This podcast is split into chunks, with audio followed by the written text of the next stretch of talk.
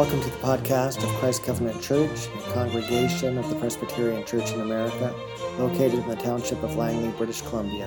My name is Gary Vanderveen, and I'm the senior pastor here. If you would like to know more about our congregation, please visit us online at www.langleychurch.org.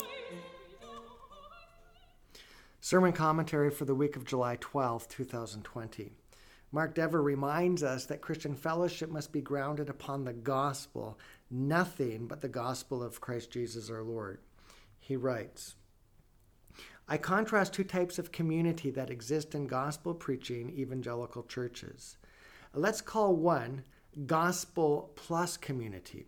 In gospel plus community, nearly every relationship is founded on the gospel plus something else. Sam and Joe are both Christians, but the real reason they're friends is that they're both singles in their 40s or share a passion to combat illiteracy or work as doctors. In Gospel Plus community, church leaders enthusiastically use similarity to build community. But as a whole, this community says very little about the power of the gospel. Contrast this with gospel revealing community. In gospel revealing community, many relationships would never exist but for the truth and power of the gospel, either because of the depth of care for each other or because two people in relationship have little in common but Christ. Well, affinity based relationships also thrive in this church, they're not the focus. Instead, church leaders focus on helping people out of their comfort zones to cultivate relationships with, that would not be possible apart from the supernatural. And so this community reveals the power of the gospel. You can't physically see the gospel, it's simply truth.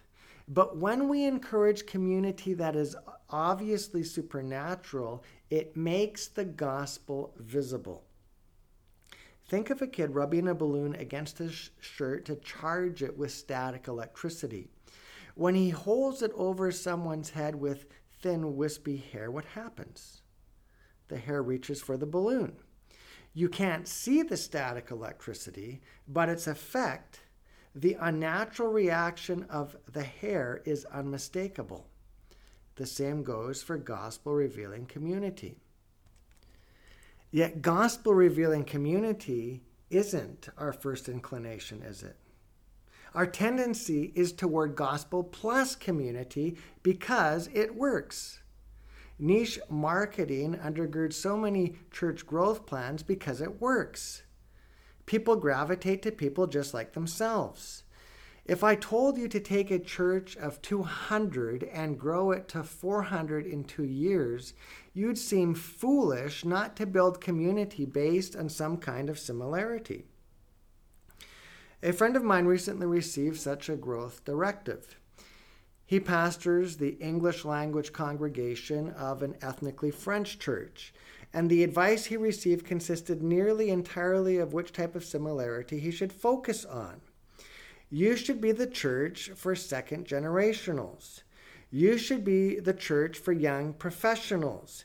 You should stick with English speaking people of French descent, and so forth.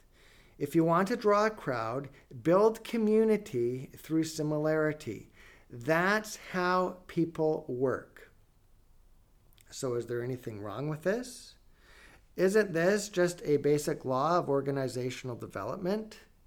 Does it matter how we draw the crowd so long as once they arrive, we tell them the gospel? Yes, it does.